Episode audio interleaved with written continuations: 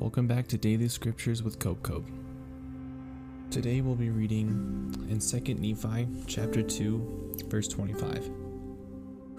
Adam fell that men might be and men are that they might have joy.